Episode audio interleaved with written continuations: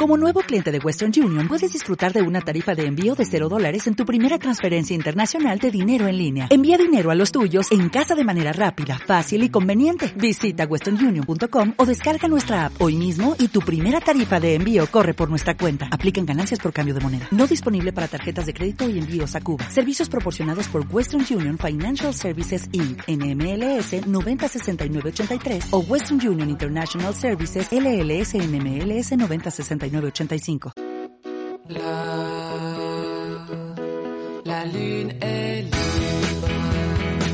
Así comienza Subamos el Volumen, Educando en Finanzas. El podcast que te ayudará a aprender nociones básicas sobre el ahorro, la administración y la inversión de tu dinero, escuchando diferentes charlas con referentes y especialistas. Por episodios, en Subamos el Volumen hablaremos de los principales temas que hacen al mundo de las finanzas, desde inclusión financiera, microfinanzas, banca tradicional y fintechs, hasta distintos tipos de trading y mercado de capitales. Pero también trataremos temas como finanzas personales, política monetaria, acciones, bonos, futuros, psicología en el trading, finanzas en las redes sociales y análisis técnico y fundamental, entre otros temas. Creemos que este podcast es nuestro granito de arena para reforzar la agenda educativa del futuro y que educar en finanzas puede generar progreso individual y colectivo. Si te gusta lo que hacemos, tu aporte puede ser difundirlo. Dale, vení. Escucha con nosotros este nuevo episodio. Ahora sí, subamos el volumen. Hola, bienvenidos a Subamos el Volumen. Soy Guada Barriviera y el episodio de hoy lo vamos a dedicar a un activo financiero especial, los bonos. Para esta charla me acompaña Sebastián Martiromo, que sabe muy bien que es miembro del equipo de Subamos el Volumen. Hoy estoy nervioso, pero no tengo ni idea del tema y me pone mucha presión. Bueno, y para conversar sobre los bonos invitamos hoy a Ilindo Paso, que es licenciada en Economía por la UBA, o sea, la Universidad de Buenos Aires, máster en Finanzas por la Universidad del SEMA y está cursando ahora mismo un posgrado en agronegocios en la UBA. Bienvenida, Ilinda, subamos el volumen. Te informo una cosa, sos la primera invitada mujer que tenemos hasta ahora, así que me, hace, sentir mejor. ¿Cómo estás, jugada? ¿Cómo estás, Seba? Bueno, buenísimo. Nerviosa. Así que no, somos dos, entonces estamos temblando. Muchas gracias por aceptar la invitación. ¿eh? No, gracias a ustedes. Bueno, eh, te, te iba a comentar una cosa. Lo que te iba a decir es que como todos sabemos, porque somos argentinos, los bonos, argentinos son muy particulares, vamos a dejar esas particularidades para el final de la charla, pero primero quisiera preguntarte eh, una cosa bien básica o general. Sí. ¿Cuál es la definición de bono? Bono, la definición de bono en realidad uno trata de capturar lo que es una renta del cupón. O sea, tratan de diferenciarse mucho los bonos por la menor volatilidad que tienen respecto, por ejemplo, al equity o a las acciones. Justamente por esto, uno trata de mantener lo que es el valor residual, que ya vamos a tratar de explicarlo, y llevarse o capturar todo lo que es la renta del cupón a lo largo de un tiempo X. Pero bueno, tienen algunas otras más particularidades un bono que hace que no solamente sea cupón su, su estructura y ahí es donde uno tiene que ir conociendo un poquito más cuáles son las características para poder compararlo y demás. Claro, hablamos ahora de las características, ¿te parece? O... Sí, cuando quieras. Sí, dale, o sea, digamos, si vos pudieras empezar a desglosarlas cuáles son y explicarlo en un lenguaje que no sea muy técnico, ¿no? Pero... El problema. Básicamente, el bono lo que se compone es como si fuera de un flujo de fondos, si uno trata de decir, bueno, hasta lo podrías comparar como si fuera como un plazo fijo, decís, listo, pongo la plata 100 hoy, me llevo a 30 días la tasa de interés más lo que puse. Eh, en realidad esto lo que busca el bono es justamente lo mismo, pero ir componiéndose a lo largo del tiempo ese flujo. Pasa que muchas veces uno cuando opera bonos no tiene tiempo para saber cuál es la, estructura de flujo de fondos de un bono porque eh, son diferentes estructuras. Hay bonos a tasa variable, bonos a tasa fija, bonos que se ajustan a un índice. Entonces esa estructura hace que cambie el flujo de fondo. Entonces uno cuando compara, básicamente, primero separa qué tipo de bono estás tratando de tener, si es tasa fija, tasa variable, ajustado a X índice, y lo que hace es buscar estas características que hablábamos, es decir, cuál es el valor residual, cuál es el valor técnico, cuál es la paridad de este bono, cuáles son los intereses corridos y ahí comparás. Con esas tres, cuatro características uno dice, ok, este bono está en esta situación, compro o venda. Eso es. Perfecto. ¿Y cuáles serían entonces, primero, eh, hablaste del valor técnico, puede ser? No. Sí, el orden es, eh, Sí, es lo diferente mismo. porque Sí. todo sale de la misma, o sea, habrán escuchado hablar de, de qué es la TIR, ¿no? Uno Sí. dice es la tasa de reinversión que tengo a madurez, pero la TIR en realidad es algo, hasta podemos decir, complicado de calcular porque eso se supone, tiene un supuesto muy fuerte que uno puede volver a reinvertir todo el tiempo la misma tasa cada vez que se lleva una parte del cupón. Eso no se da porque el- la fluctuación del precio del bono en el mercado cambia y eso hace cambiar la TIR. Entonces uno no puede estar constantemente reinvirtiendo esa tasa. Sí. Entonces por eso que se miran más estas características que contaba antes. Sí. ¿Qué es el valor residual? El valor residual es, uno se pone por lo general las columnas. El valor residual es aquella parte del bono que todavía no amortizó. Por ejemplo, un bono, son distintos. Un bono bullet son los bonos que amortizan todo al final. Vos, al valor residual por durante el plazo del tiempo va a ser 100, 100, 100, 100, hasta la madurez que va a ser cero. ¿Sí? Sí. Entonces, eso es el valor residual. Residual. Después tenés lo que son los intereses corridos, que eso también se suele mirar en el momento cuando uno compra, porque, por ejemplo, en Estados Unidos se suele tradear los bonos a precio clean, se le llama, o lo que es el precio limpio, ¿no? Limpio. Traducción, no sé cuál es la traducción. Sí, sí, pero es limpio. Pero es precio clean donde no está el interés corrido. Entonces vos pagás solamente el precio de mercado. Y por otro lado, cuando te llega lo que es el, el cupón, el boleto de compra-venta, te aparece los intereses corridos. Interés. Que el interés corrido fue básicamente lo que desde el último corte de cupón, todos los intereses que fue devengando hasta el momento que vos compraste.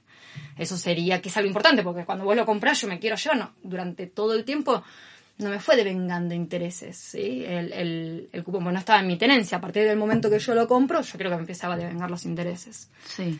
Esa es otra característica. Y eh, la paridad también decías, ¿no? La paridad, la paridad de un bono se compone de, de O dos- sea, cuando uno lee sí. noticias de bonos todo el tiempo acá en Argentina aparece la palabra paridad, ¿o no? Ahora está apareciendo, ahora. Ah. Esto no se, no se tradeaba antes de esta forma, porque en, en realidad es algo que se está empezando a usar en Argentina o se está hablando de Argentina, porque Argentina está en una, una situación, una coyuntura macro diferente a la que estábamos, no sé, 2017-2018, donde uno solamente comparaba, comparaba las tires y la madurez del bono. Es decir, yo quiero esta tira hasta el momento que venza. Sí. Hoy Argentina no está en esa coyuntura para decir quiero esta tira al momento que venza, porque estamos en una situación, digamos, de transición, podríamos decir, donde eh, no tenemos que hacer una renegociación de la deuda, no se Sí. sabe cómo hacer, entonces ya no se mira más ese tipo de, de cuestión porque la curva de Argentina se invirtió, básicamente, que es una curva invertida, una curva donde uno valora más el largo plazo que el corto plazo. Claro. ¿Por qué? Porque en el corto plazo tenemos incertidumbre. Claro, no se sabe qué va a pasar. Exactamente, sí. Ah. Y tengo una pregunta también. ¿Le puedo hacer una Sí, pregunta antes sí, de- sí. Yo tengo que operar. Vos Sí. me decís, me das un listado, digamos, de bonos parecidos, con la misma TIR, todo parecido. Sí. ¿Cómo le, das, cómo le asignás a, a cuál comprar, cuál vender? Porque estamos hablando de similares. Sí, sí, sí. ¿En qué momento? Porque hay un riesgo también que, no sé, del país o de la empresa, de lo que opere, Sí.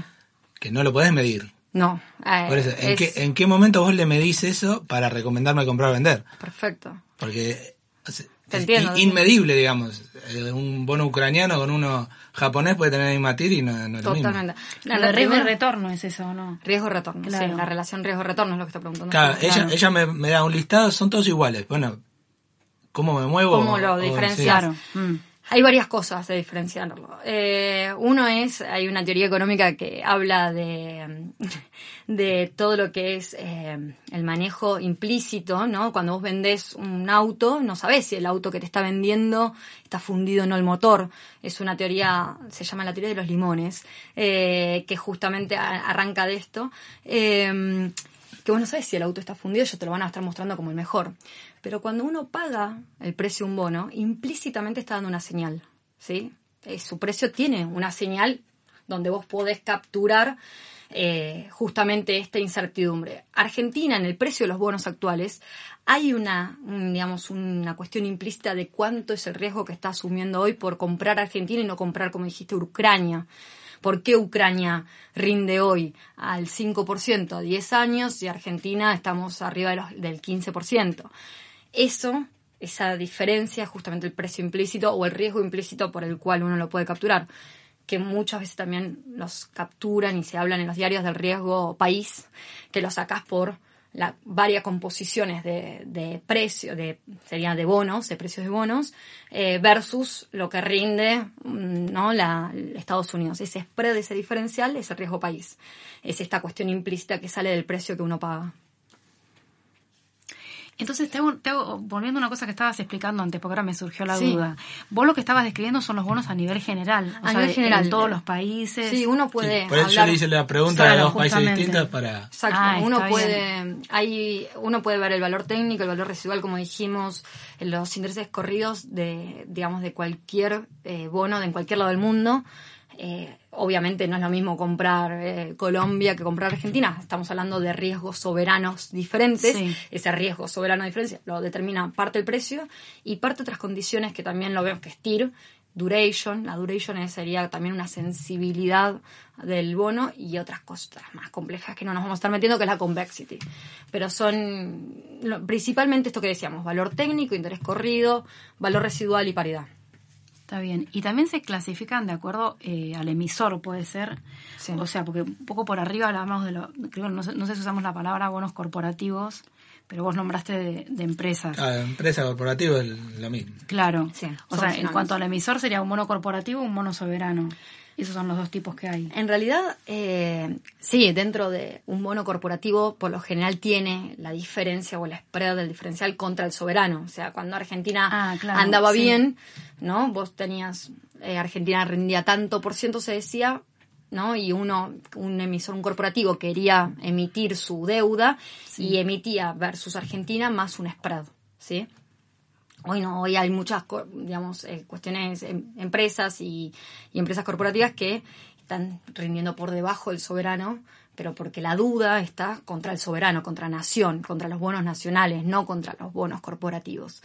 Eh, entonces esa es la duda hoy. Hoy Argentina es muy diferente de poder evaluarla eh, respecto a si quieres compararlo contra el resto del mundo, porque por eso es que se mira más la paridad eh, que la paridad, creo que habíamos dicho que era, ¿no? Es el precio de mercado sobre el valor técnico. Sí. Eh, pero bueno, lo repetimos por si las dudas.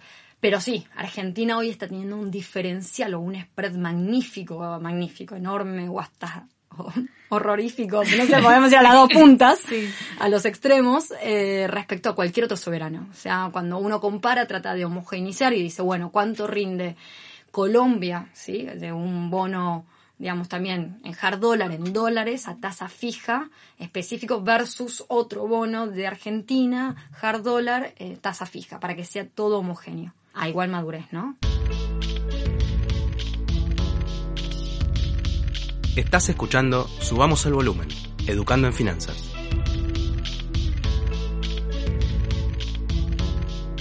Que te quería preguntar, porque ahora se está viviendo un entorno que eh, bastante novedoso, que es el de las tasas negativas a nivel mundial, ¿no?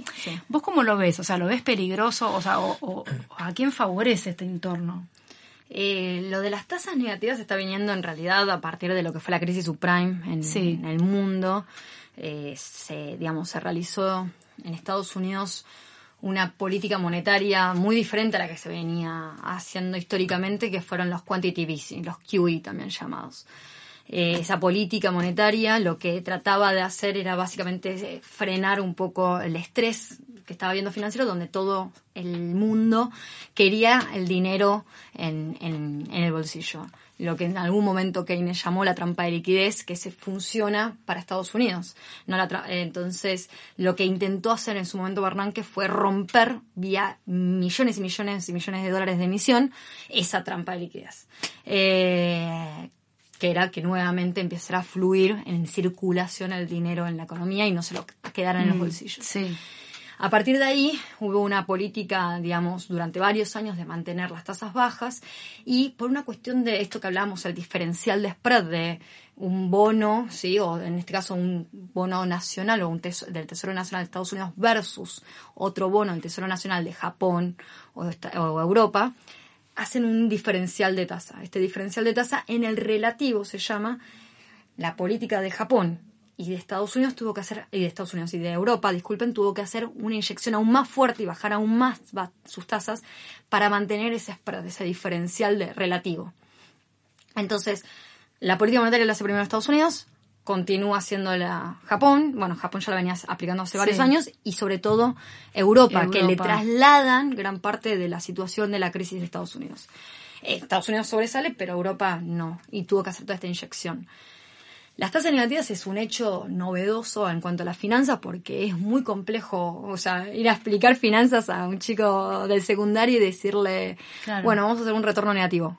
¿Cómo? Claro. O sea, pongo plata Y y me llevo menos. Sí, menos. Es- Eso es lo que no entiendo yo. Y es una cuestión Y nadie lo compleja. entiende todavía. Eh, es una explicación muy, muy compleja de, de explicar. Es real- realmente lo que está pasando es que durante un tiempo toda Europa y Estados Unidos tuvo deflación. Entonces, en términos reales, Mm. el diferencial se sigue manteniendo. ¿Me explico? Entonces, con deflación de precio en las economías, más unas tasas, digamos, negativas, en términos reales te llevas a- apenas un pequeño porcentaje. Muy chiquitito, muy chiquitito, pero te lo llevas. Pero ahora está cambiando. Ahora está cambiando. Te lo están acelerando más. todavía. Exactamente, sí. Es así. ¿Y en qué termina? Eh, tampoco sos no, adivina, no, pero- no, no lo sabemos. Sí. Pero es una buena pregunta. Eh, yo la verdad es que mm, tengo muchas incógnitas eh, porque no lo vi, no lo leí. Eh, es muy difícil operarlo, es muy difícil saber cómo, cómo, cómo reacciona. Yo la realidad es que el año pasado estimaba que Estados Unidos iba a tener una pequeña recesión, pero ni siquiera recesión, una desaceleración en términos reales de su economía, digamos, importante. Lo había prediciado a principio del 2019. No sucedió vía la inyección que hizo Bernanke de las tres bajas de tasa que Pero hizo. vos inyectás para Sí. que no te caiga, o ante Claro. el temor a que Claro, caiga. vos haces- Ahora, si vos venís en alza y Sí. seguís Inyectando. inyectando, para que primero no sé para qué, porque el día Claro, que, no sé para qué. que tengas una reducción sí. no tenés herramientas con qué. Totalmente. Pero en algún momento te explota. Sí. Vos sobrecalentaste la economía. Claro. Sí. ¿Y de qué manera lo operás? En bonos.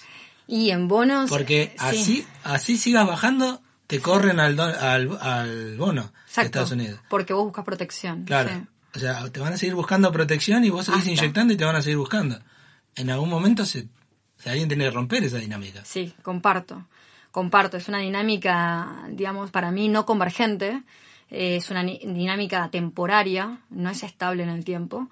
Eh, hay, hay una definición muy linda de, de cuánto es dinámica y qué no es dinámica, que yo lo comparo con, supongamos que vos tenés ¿no? un embudo que gira a X velocidad, ¿no? Y la velocidad a la cual gira el embudo y la combinación de las variables macroeconómicas, sea consumo, inversión, pongamos exportaciones, importaciones, hace que toda esa economía tenga esta dinámica que hablábamos. Uno, cuando vienen los shocks externos, tira, seríamos pelotitas que van cayendo arriba del embudo. ¿Qué pasa? Esas pelotitas pican, entran al embudo y toman la velocidad, la dinámica del embudo y entran. Ahora, ¿qué pasa? Si la aceleración aumenta o cambia la, la dirección del embudo, ¿qué pasa? Al picar esas pelotitas adentro, pican y salen. Y eso es disconvergencia en la teoría económica. Entonces, eh, esto que está haciendo para mí la, la Reserva Federal o la Fed, digamos, el acrónimo, eh, no es convergente, básicamente. ¿Por qué no es convergente? Porque vos estás dando una inyección de demanda cuando el problema es de oferta. ¿sí? Es un problema de producción. Vos con el tema del coronavirus se están cayendo todos los índices de manufactura a nivel internacional porque vos tenés que producir una tapita, una tapita, perdón, tenés que producir una lapicera y tenés que poner las tapitas, vos le importás a la tapita de Taiwán y ahora no podés sa- salir a producir esa, esa, esa lapicera porque no tenés las tapitas. Entonces la lapicera nunca entró al mercado y ahí cae la producción. Entonces toda la escala, la línea de escala cae. Entonces para mí es temporario la inyección de dinero por este tema, porque para mí viene el problema del lado de la oferta y no de la demanda, eh, básicamente. Pero pero si, si vos seguís incentivando sí. a inyectar plata, en algún momento, o te, te cae el mercado financiero, o sea, en algún momento por algún Sí. lugar te tiene que explotar.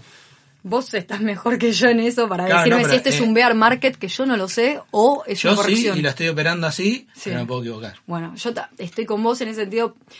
Yo Por creo eso que es- estoy sí. muy bear en los bancos. Está perfecto. Yo ahí son mejores ustedes los traders que nosotros. Yo no me cuesta poder diferenciar si acá entramos en un bear market o si es solo en una corrección. Eso no, no lo sé diferenciar. Claro. Y ahora que nombraron a los bonos, eh, a los bonos de Estados Unidos, eh, justamente les quería preguntar, eh, bueno, es una pregunta un poco tonta, pero bueno, ¿por qué se dice que ese activo no tiene riesgo? sea, viste que todo se mide contra, inclusive el riesgo país, todo, todo como que toman esa referencia. ¿Por qué se dice que no tienen riesgo? Y en parte por esto que estábamos hablando recién, o sea, cuando hay, digamos, lo que se llama una situación de riesgo financiero mundial, por ponerlo en, palabras de castellano, eh, o lo que también es una versión al riesgo de otro, de otro tipo, eh, o también en inglés se le llama el flight to quality. Ah, el flight to quality, claro. Básicamente, pero le pongamos esto, es un, digamos, una situación de riesgo financiero donde todos corren. Eh, donde uno se protege o busca la, la protección es contra los treasuries de Estados Unidos.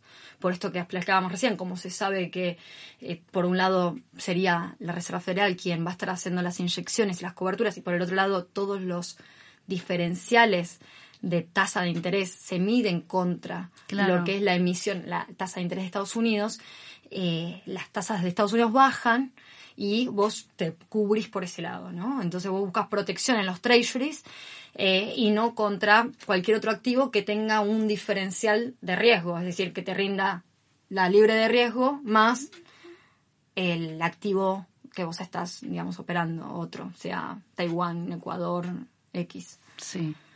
Básicamente, no sé si lo expliqué muy bien, pero es como que te puedas parar eh, matemáticamente sobre el eje de, de, de I, donde vos tenés momento cero y una, digamos, un 1%, 2%, lo que seas, de la tasa en la cual vos te estás parando. Es básicamente eso. Tiene una política de overnight, se llama la tasa overnight, donde automáticamente puede, eh, tiene control de herramientas para poder darle ese, ese flujo de, de liquidez al mundo. Está bien. Y volviendo un poco al principio de lo que hablábamos de los componentes de los bonos, ya si uno, si uno es, uy, si uno es inversor, ¿no? Y, quiere entrar o comprar este un, un bono gubernamental o, soberano, ¿qué es lo primero que tiene que mirar? ¿Estas cosas que decías en un principio? O... Sí, sí, o sea, primero uno elige lo que es la curva soberana básicamente, ¿qué es? ¿Qué quiero? Colombia, quiero, por ejemplo, digo Colombia, Latinoamérica, ¿qué quiero? Asia, quiero mm. Europa, o sea, uno... Eso en general. En general. ¿qué es lo que quiero? Eso va en función de, de, la preferencia de, digamos, del inversor, ¿no? Y por otro lado, si tiene un view de mercado, un análisis, eso es eh, 100% individual y particular. Mm. Eh, eso es lo primero. Y después sí, diferenciar, ¿no? Homogeneizar primero el bono, que es tasa fija, tasa variable, ajusta por esto. Recién que diferenciaste, ves las características que decíamos antes. Claro. Eh, así, se, así sería la lectura bajada, ¿no? El paso a paso, podríamos decir, para la selección de un bono. Cuando se habla de bonos, también otra cosa que siempre se dice es que, que, mm, el precio se mueve de manera inversa a la, a la tasa de interés. Sí, ¿lo pueden explicar? O sea, ¿por qué? Sí. De forma sencilla. Tiene una, una fórmula matemática atrás de eso, pero forma sencilla.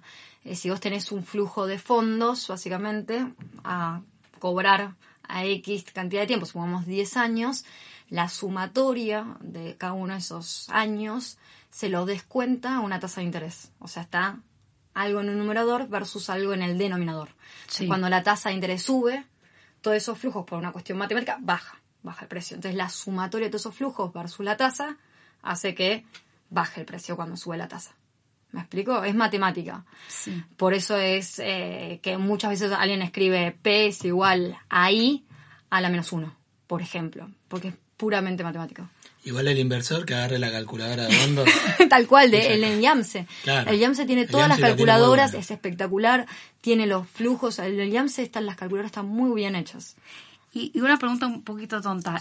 ¿Dónde se dónde se negocian los bonos acá en Argentina? O sea, sí. ¿en, qué, mercado? O sea. Eh, hoy tenemos dos mercados. Está el mercado de, de Bima ¿sí? y el mercado de Rofex. Eh, básicamente Rofex eh, es un mercado exclusivamente de derivados, podríamos decir, su fuerte en los derivados y Bima, básicamente todo lo que es acciones y bonos.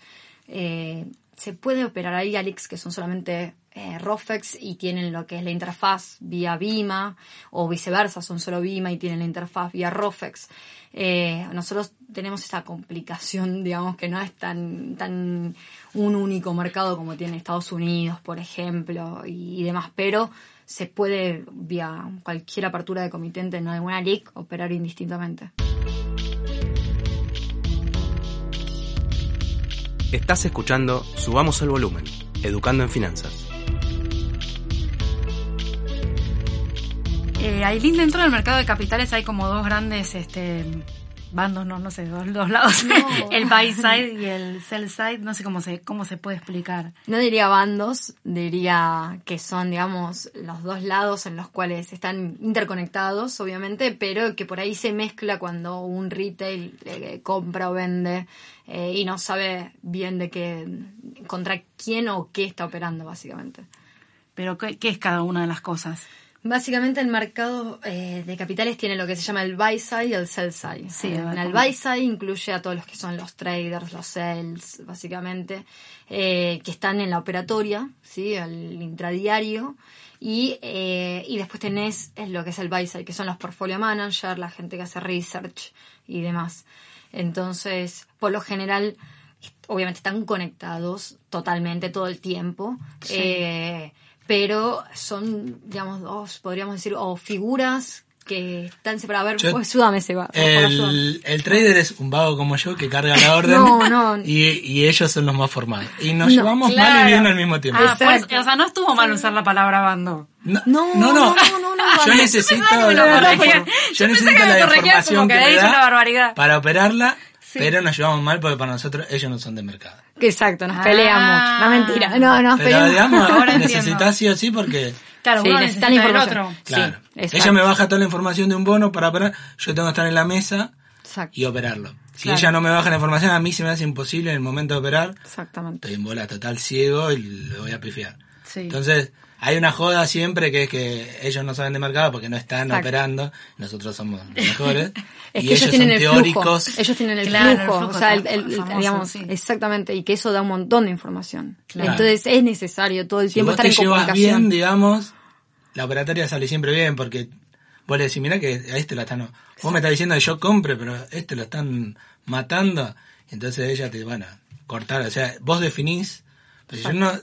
Me bajan la información y dicen, esto no sabe nada. Yo te- ahí, ahí te la pegas. Pero más o menos básico es, es así. Claro. Y Seba, te voy a hacer la pregunta a vos porque, bueno, eh, creo que la pregunta es más para vos, la parte de, de operar con bonos. O sea, yo tengo entendido que vos operás básicamente con acciones, Acciones. pero has operado bonos, ¿o no? Bono, ¿Cómo es? bono solamente opero en Argentina cuando ahora que no se sabe si pagan, si no, busco la volatilidad. Opero con análisis técnico, cosas que no hay que hacer en bonos, todo lo que no hay que hacer. Ah, ¿lo haces vos?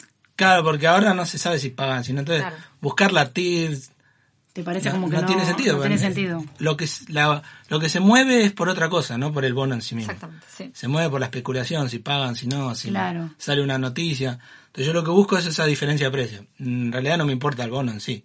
Claro, Cuando esa, esa volatilidad baja, ya no me interesa más. claro, Las acciones son siempre más volátiles que los bonos. claro. Por eso eh, la que sabe de bonos es ella y yo no sé casi nada de bonos. No, pero yo miro mucho la operatoria por esta mismo también. Sí, porque Es que no es lo que te da el flujo. Claro. Y, sí. Claro, o sea que vos, vos- o sea, la otra pregunta que yo te iba a hacer es si, si la volatilidad, justamente la tenía que anotado, Sí. si la volatilidad es buena. Depende para qué. Claro. O sea, la volatilidad Para bien trader, operada claro. para el trader es fantástica. Para la macroeconomía no. Claro, No es buena porque es incertidumbre. claro. Y les iba a decir eso, que justamente, eh, al menos acá en Argentina, es como que está, mm, lo que domina, digamos, es la situación macro. Y hoy sí, hoy por esta, digamos, esta incertidumbre que no sabemos qué va a pasar mañana, básicamente. Claro, Sí. Yo te hago una pregunta Sí, ahora. dale. En esta incertidumbre, tenemos un montón de bonos similares. Sí. En pesos, en dólares, Sí. de Argentina. ¿Cómo sé en qué momento los tengo que arbitrar? Ok, sí. Porque o sea, vos, me podés, vos me podés dar una guía, estos más o menos están similares, entonces yo cuando se desarbitran los puedo ir arbitrando. Ok. Pero ¿en qué me fijo para poder arbitrarlo rápido? Perfecto. Hoy básicamente hay que diferenciar lo que es la deuda hard dólar, que lo ha comentado el gobierno en un momento, versus lo que es la deuda en pesos. La deuda en pesos, básicamente el gobierno decidió no, no hacer un canje compulsivo y está tratando, digamos, de reestructurar, o como sea, la, la cuestión de la curva en pesos. Entonces vamos a lo que es la deuda en dólares. Son todos aquellos bonos, hard dollar se le llama, que cuando cortan cupón pagan dólares, dólares, cash, claro. ¿no? Eh, eso es hard dólar y eso es lo que tiene que hacer la reestructuración el gobierno. Esas, digamos, esa decisión para arbitrarlos va a depender de las condiciones de cuál, de cómo se reestructura, ¿sí? Entonces, lo divertido de todo esto, porque es divertido y va a ser muy divertido y va a tener mucha más volatilidad en las próximas dos semanas, es cuáles van a ser los anuncios de la reestructuración. Entonces, por ejemplo, no es lo mismo hacer un corte de cupón, decir listo, corto cupón solo, versus hacer un corte de capital. Porque cuando uno corta, por ejemplo, el capital, le baja lo que es el valor residual al bono. Mientras que cuando corta alguno cupón, le baja todo lo que son los, el flujo de fondos, el, el, interés corrido, podríamos decir, que va a ir devengándose a lo largo del tiempo. Entonces, por ejemplo, si vos haces una quita de cupón, le va a pegar mucho a los bonos largos, porque los bonos largos básicamente dependen o tienen mucha sensibilidad a todos los flujos de, de cuponcitos que va a ir dependiendo en el tiempo. Ahora, si vos haces lo contrario, un corte de capital muy fuerte le va a pegar mucho a los cortos, porque los cortos pagan ahora, ya amortizan todos juntos. Entonces es muy importante cuál va a ser el anuncio que va a estar haciendo el gobierno. Yo creo que va a tener que hacer una, una oferta marginal, yo le, le, llamo, porque marginal a qué? Marginal a la madurez del bono. Entonces va a tener que decir, bueno, los bonos largos le ofrezco corte de capital. Bonos cortos le ofrezco corte de cupón. ¿Sí? Entonces, ¿por qué? Porque si no te va a pasar esto. La gente del otro lado te va a arbitrar. ¿Qué te va a arbitrar? El valor presente. Va a decir, no, si vos solamente cortas cupón, listo, chau, vendo eh, los cortos, vendo los largos y compro Sí, los me- cortos. me- me corto. Exactamente. Y ahí arbitras. Pero Esa sería una posibilidad de, arbitra- te de quieren arbitraje. extender el plazo. Además, esa es Y otra. entonces me estás cambiando. Ahí otra condición. Claro. Esa condición es, por ejemplo, vos estirar plazo, le, cuesta, le, le- digamos, la sensibilidad es mayor a los bonos cortos.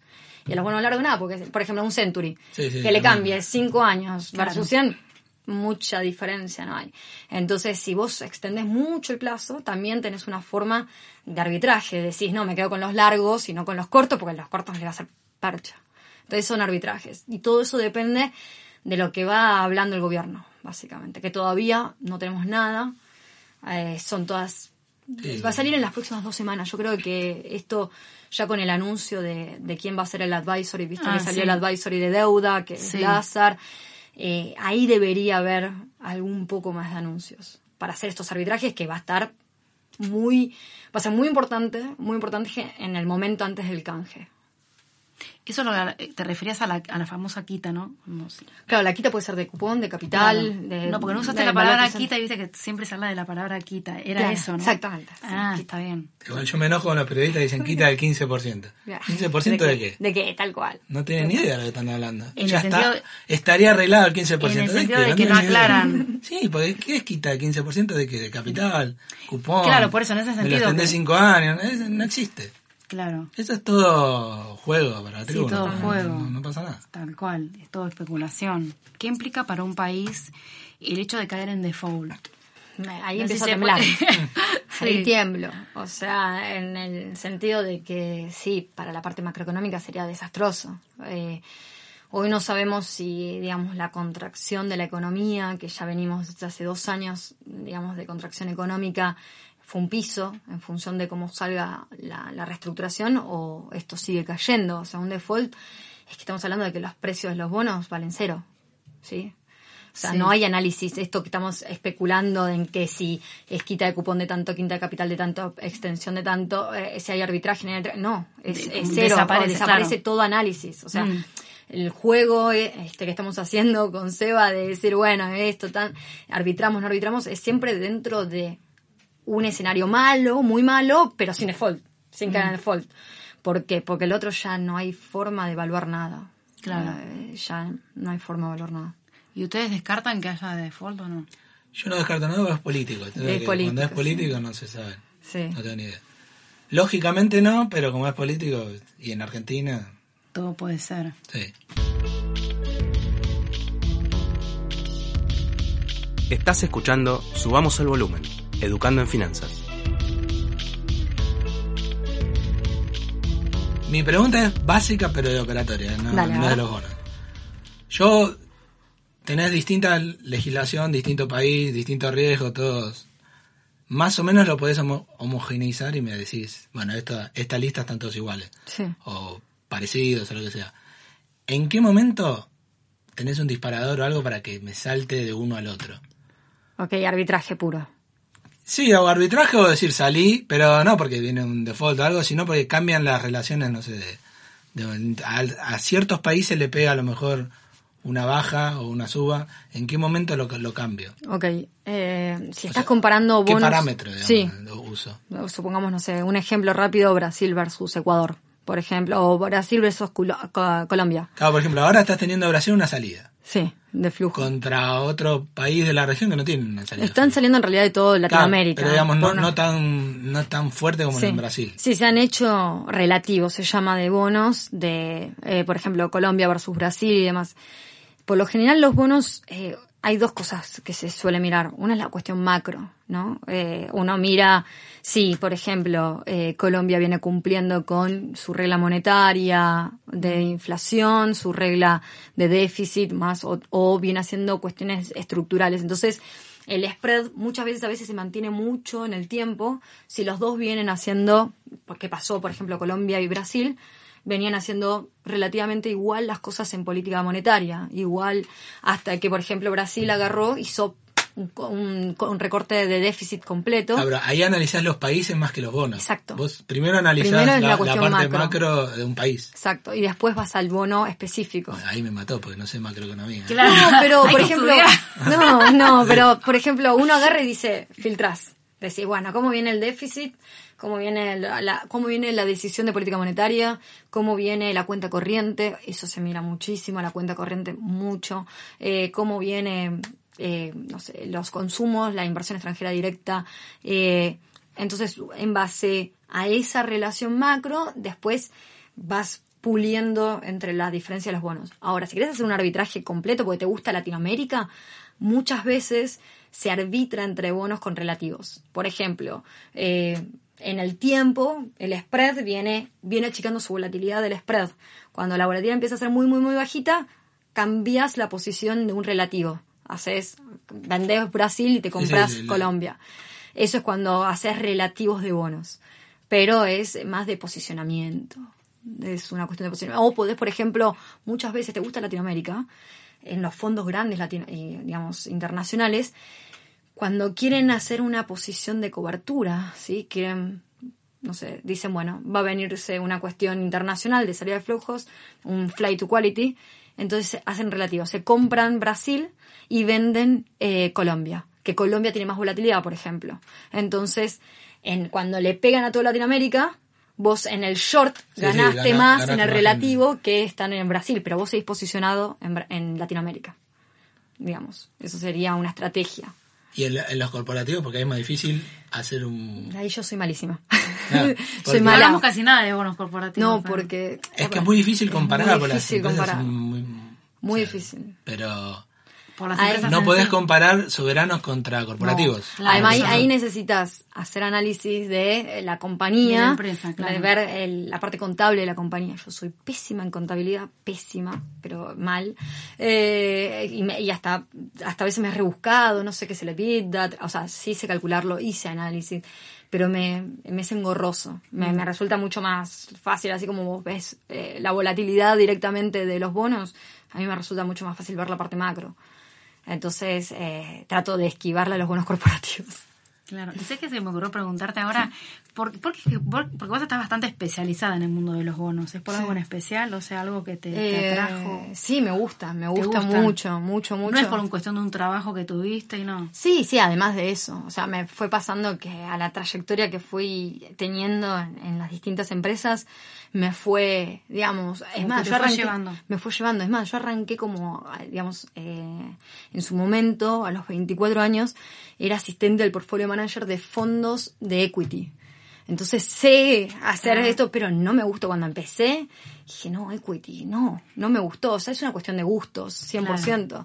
Y cuando pude hacer eh, el switch a la parte de renta fija que me pasó y a empezarse las calculadoras, de, me sentía mucho más cómoda. Claro. Y me resulta fácil. Yo agarro una calculadora en cinco minutos y te saco el flujo y es una cuestión de gustos. La verdad que es gustos. ¿Y cómo, cómo le comparás la volatilidad? Porque a ella es, es operatoria. Sí, sí. La volatilidad se mide en duration, o es un número matemático. La, dura- la duration te da volatilidad. Cuanto mayor duration, mayor volatilidad. Y la segunda volatilidad, que es la más, digamos, es la volatilidad marginal, podríamos decir, te la da la convexity de un bono. Pero la, la tenés en cuenta para la definición de entrada o salida. Sí, o- sí, sí, totalmente. O sea, uno, es más, cuando vos o- medís... No, porque a lo mejor te quedas más por la macro y decís, bueno, la volatilidad la mantengo por, y... por supuesto, bueno, es eso. Cuando vos decís, comparas Brasil y Ecuador, si vos decís dura- duration 10 respecto a uno de duration 5, es que el de duration 10 es más volátil que el de duration 5. La duración es la volatilidad. Ah, en- Es bueno, no lo habíamos aclarado, Ah, me parece, sí. Ay, no, no, no no, lo aclaramos, no lo aclaramos, me- se me pasó. Ah, está bueno. el Está muy bueno, ese. sí. ¿Y el convexity se puede explicar o no? Es la segunda derivada de la volatilidad. Sí, Ah. es... eh, Análisis matemático en la facultad. Imposible de explicar en un, No, sí, en derivada, pero... Sí, Matemático. Es, es matemático. Es la, la parte marginal, podríamos decir, de, de, la, de, la, de la volatilidad. Eh, es complejo. En, en las opciones es el gamma, ¿sí? Eh, la convexity es el gamma para las opciones y la duration eh, es el delta, ¿sí? Matemáticamente hablando. Ah. Pero bueno, es matemática. Yo tengo una crítica, pero a, a lo, lo que se opera en el exceso de bonos. Que se operan Ah. a veces demasiado, o sea, vos Sí. en un año sacan 6, 7 tiras de bonos. Sí. Es excesivo. Sí, totalmente. Entonces, ¿Hablas a nivel local? A mundial, en todos todos lados. Ah. todo el tiempo están sacando un bono nuevo que a lo mejor verdad cancela el sí. anterior, o sea, Sí. no sé por qué lo hacen, no sé si es necesario hacerlo todo el tiempo, Y por- pero o es por la comisión que sacan los bancos, no tengo ni idea, pero es exceso.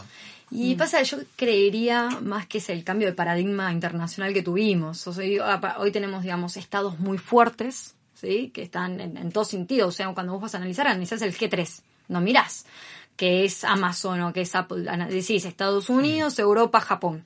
Entonces los estados hoy son más predominantes respecto hoy a una, una compañía. Entonces yo creo que viene por ese lado, por una cuestión de paradigma, ¿no? Pero hasta que cambie el paradigma y aparezcan cosas nuevas, como se ha hablado de las criptomonedas o no sé, hasta que los estados no dejen de tener la relevancia que hoy tiene y yo creo que va a seguir habiendo, o sea, va a seguir existiendo un, una predominancia de los, digamos, los bonos soberanos respecto a los corporativos. Sí. Y esto es una duda, los fondos de inversión Sí. se vuelven cada vez más poderosos, cada vez le entra más plata, vuelven a tomar posición otra vez en bonos, o sea, la gestión pasiva es una cosa infernal. Sí. No hay casi comisión, cada vez se va armando una pelota que no se sabe cuándo sí. termina. En algún momento cambia, o sea, corta la tendencia o algo. Sí. ¿Cómo, cómo se hace para salir de toda esa posición? Complicadísimo, porque son fondos enormes. O sea, salir de una posición, eh, te- a mí me ha llevado meses cuando son grandes.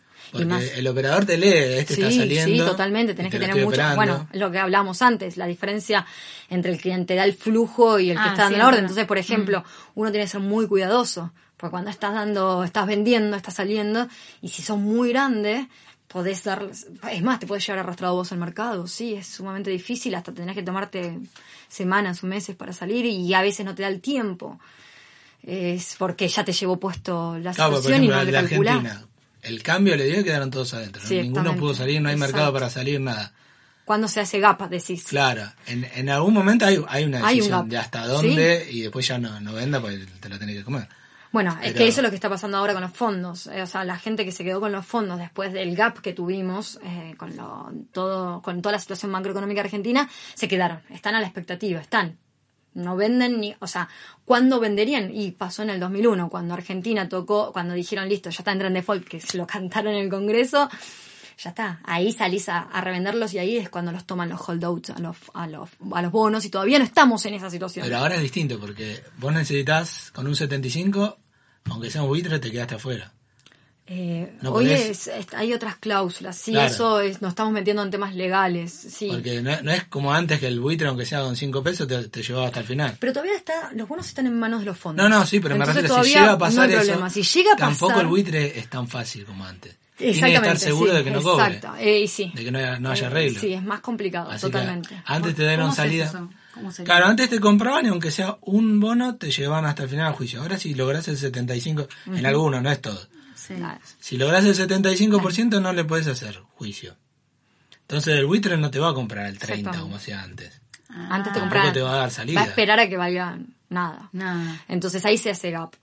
Pero por eso decía, un escenario de ese... Ah, bueno, no, el default, no no, puedo- lo- muchos comparan el default del 2001, ¿no es no, lo mismo? no es lo mismo, no es, lo mismo para nada. Y todavía estamos en manos de fondos, digamos, justamente que están esperando a ver si para renegociar la deuda y que se van a sentar porque quieren, porque uno si no tiene que mandar a, a pérdida completa todo sí, tu balance y es una, o sea, el fondo lo tenés que sacar ese renglón, el performance attribution te mata, te mata en un fondo. Así que yo no, no, eh, van a tener el incentivo a sentarse. Al menos a val- evaluarlo a un nuevo valor técnico o algo, volver a recapitalizarlo, decir, bueno, me llevo gran parte de, no sé, de la nueva, no sé, del nuevo upside por X tiempo, entonces en algún tiempo vos lo recuperás. Yo, hay todavía Pero Argentina necesita siempre esos mismos fondos para volver a colocar la nueva deuda. Sí, y porque todos ¿Y los... ¿Cómo lo haces? Que Sí, es complicadísimo. O vos necesitas rolear la deuda. Claro.